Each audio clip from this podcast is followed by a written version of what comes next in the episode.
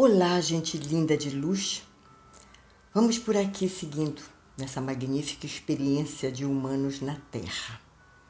Se bem que esta semana, aliás, duas semanas atrás, devo confessar a vocês que foram semanas difíceis, semanas de grandes desafios, onde a experiência humana me requisitou muito equilíbrio, uma vontade imensa de chorar, e o choro não vinha por conta de perdas, perdas de pessoas, pessoas queridas que fizeram parte da minha vida num momento muito especial, momento de faculdade, momento de sonhos, pessoas que embora não convivesse todo dia, mas sabia que estavam ali realizando e buscando os seus sonhos. Então o choro não vinha e eu fui para outras vias, fui ouvir mais música. É, ganhei de uma grande amiga, uma irmã, que é minha xará, o Spotify hoje eu tenho no meu, aqui no meu celular, então eu escutei muita música, escutei muito jazz e fui para meditação, né, que eu já fazia, mas fui buscar com mais afinco, mergulhar em leituras, em estudos, enfim, buscar forças para superar e passar por este momento. E aí eu pergunto a vocês, como está sendo para cada um esse momento? Um momento que a gente fica aflitos, um momento em que a gente meio que perde o prumo, mas que tem que buscar esse prumo, tem que buscar esse controle, tem que reverenciar essa vida que estamos aqui nesse momento, até para honrar aqueles que estão indo, aqueles que estão partindo. Né? O nosso papo solto hoje vai começando com essa, com essa força, essa busca, sabendo que estamos todos juntos e misturados em todos os sentimentos, mas trazendo na rede que a gente joga a esperança, a fé, a coragem e a gratidão. Vamos para frente, que atrás vem gente querendo aprender com a gente. Aqui é Eliana, uma buscadora incessante dos ensinamentos dos mestres ascensos, buscando os colocar no dia a dia, na vida cotidiana e assim encontrando novos caminhos para o encontro com a sua centelha divina, com seu eu superior, uma espécie de guiança para esses caminhos. Né? E continuando naquele, naquela frase que eu sempre trago, né? Uh, não importa o que eu acho, importa o que eu sinto. E por tudo que eu senti, inclusive desse choro que ficou meio que entalado, mas domingo eu assisti à missa do Padre Fábio, online. E aí eu dei umas boas choradas. Foi muito linda essa, essa missa, esse culto, esse rito da ressurreição. E o que eu senti? Eu sinto que nós estamos é, vivendo um momento de mudanças e que é preciso abraçar essas mudanças. Cada um de nós é, está focado em algo, talvez até ainda inconsciente, mas que precisa mudar, que quer mudar. Pode ser até mudar a arrumação das roupas dentro do guarda-roupa. Não importa. São mudanças, são pequenos gestos. E é isso que eu estou sentindo. Mudanças. As minhas eu estou buscando fazer nesse momento de dor. E vamos.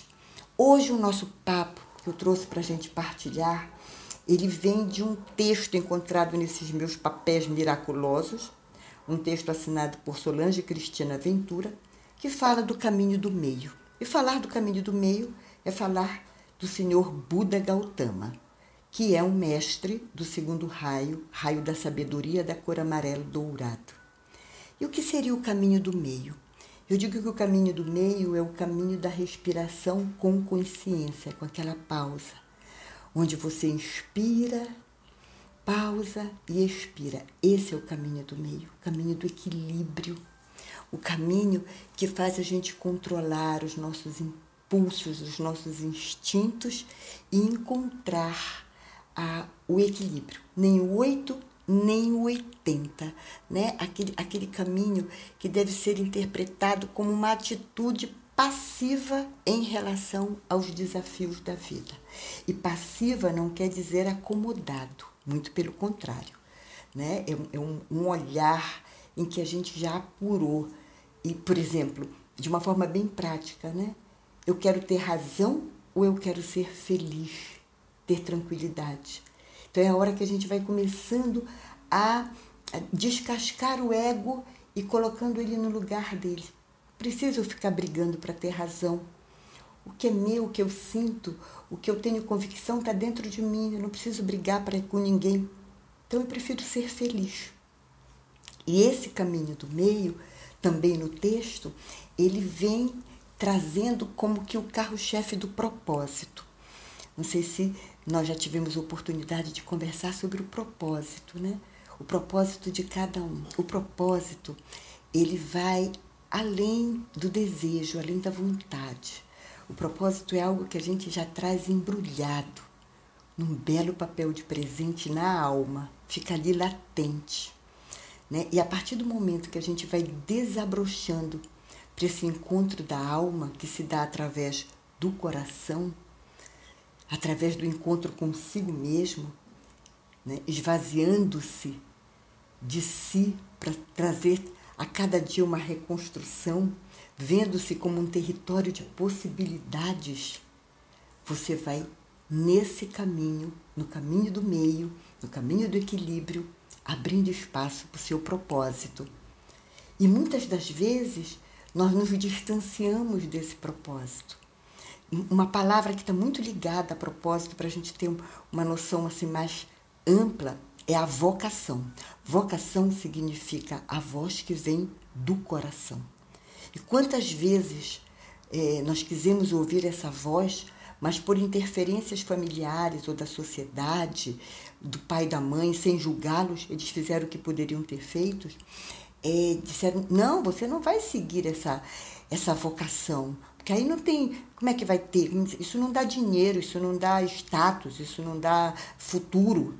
E aí foi se abrindo, a, a vocação foi ficando para trás, foi se abrindo lacunas e, vai, e a gente vai carregando um vazio, uma tristeza que não consegue compreender, porque a vocação foi interrompida, a voz do coração. E saibamos que quando a gente ouve a voz do coração, mesmo que seja uma vocação das mais simples, ali o universo já preparou todo um contexto para sua abundância. Então é esse caminho, esse percorrer do caminho do meio, do equilíbrio para atingir o propósito. E dentro de uma, de uma esfera bem espiritualista, propósito divino, porque o propósito é divino, porque ele sai de dentro de si, ele sai das camadas do ego e vai servir a todos. Eu vou ser feliz com o, o, o coletivo, que é agora a idade de ouro, a, a era de Aquário. Então, eu estou conectado com todos. A minha felicidade interfere na felicidade do tudo, de todos. Esse é o propósito, o propósito divino. Aquilo que abarca além de mim, além do, de todos os elementais, os reinos da natureza. É um processo ecológico, um processo eco-humano, é um processo do eco do coração. E aqui ela trouxe 16 dicas, ela, a Solange, trouxe 16 dicas, que eu vou, algumas eu vou dizer ipsilitris, outras eu vou dar meus comentários, vou falar e vamos seguindo nesses 16 itens que são muito interessantes. Vamos lá. O primeiro, não olhe para trás. Não procure respostas no passado. Não importa o que foi feito ou o que deixou de fazer. Importa hoje e o que estamos fazendo da nossa vida hoje, neste agora? Dois, arrisque tudo, por você e por todos. Olha aqui o propósito presente. Três, faça tudo diferente, mude tudo. Lembra da mudança que eu falei? Ouse ser quem você é verdadeiramente, não aquele que foi imposto por uma sociedade que já se vê decadente, falha e fragmentada. Quarto, vá em busca dos milagres. Não se contente com pouco. Estamos na terceira dimensão, mas a espiritualidade já nos aponta outras dimensões. Mas nós somos o universo e ninguém rompe a conexão com a divindade por estar aqui nesta dimensão. E olha que puderam, quiseram fazer-nos acreditar nisso. Nós estamos sempre em conexão com a divindade e com o nosso propósito. Deixe, quinto, deixe o sol entrar na sua vida. Perceba a luz que você é, que você brilha. Sexto, busque além das estrelas, nos planetas, busque nas constelações, busque no universo e veremos que tudo sempre conspira a nosso favor. Tudo está a nosso favor. Oito. Não, sete. Não busque o amor. O amor não é para ser encontrado, perseguido, é para ser sentido. Então seja o amor em sua total plenitude. 8. Investigue seus sonhos mais profundos. O que foi feito? O que deixou de fazer? E o que é preciso para realizá-los agora? Faça uma espiral em direção à dor. E dentro da dor, procure a cura, abrace sua sombra e traga os seus sonhos para realizá-los. 9. Lembre-se que você tem uma escolha. Temos sempre escolhas: ficar ou seguir, guardar os sonhos ou realizá-los, ir pela direita ou pela esquerda. Temos escolhas sempre, mas que sempre elas nos levem aos nossos propósitos. 10. Não tente mudar o mundo, vai se atrasar, mude você. 11. Leve seu ser para lugares do planeta que ensinem você a dançar, a viver, a sonhar, a correr riscos. Todos os lugares onde podemos correr riscos, risco de chorar, de sofrer, de gritar, de viver, são lugares maravilhosos porque nos fazem encontrarmos-nos conosco mesmo e sairmos inteiros. 12. Fique consigo mesmo, passe mais horas com você. Não fuja mais de sua essência procurando pelo mundo afora distrações que o façam esquecer quem é você. Olha que o senhor Corona está ajudando neste sentido, né? Fique em casa, fique com você. 13. Aprenda a falar não. Não aceite menos. Não tente agradar ninguém. Não traia seus sentimentos. Diga sim para você. 14. Só feche seu livro se já aprendeu aquela lição. Se já compreendeu, introjetou e vai levar para a sua vida. 15. Deixe o vento levar todas as promessas, todas as conjecturas, todas as incertezas, todos os medos, todas as angústias, tudo que não nos pertença, tudo que nos foi imposto, tudo que foi distorcido e tudo mais que você quiser. E 16. Cante a música das esferas, celebre a vida, siga o alento do seu coração, aquele que nos sopra incessantemente. Preencha seu ser a partir de dentro e teremos descoberto um dos maiores seres de todo o universo, nós mesmos. E no fim ela diz: Vem dançar comigo. Olha, é muito lindo. Eu acho que é restaurador, é o caminho do meio, o caminho do equilíbrio. Que nessa ressurreição, nessa Páscoa, a gente todos os dias, todos os segundos, busque o caminho do meio para encontrar e abraçar o propósito onde todos seremos uno.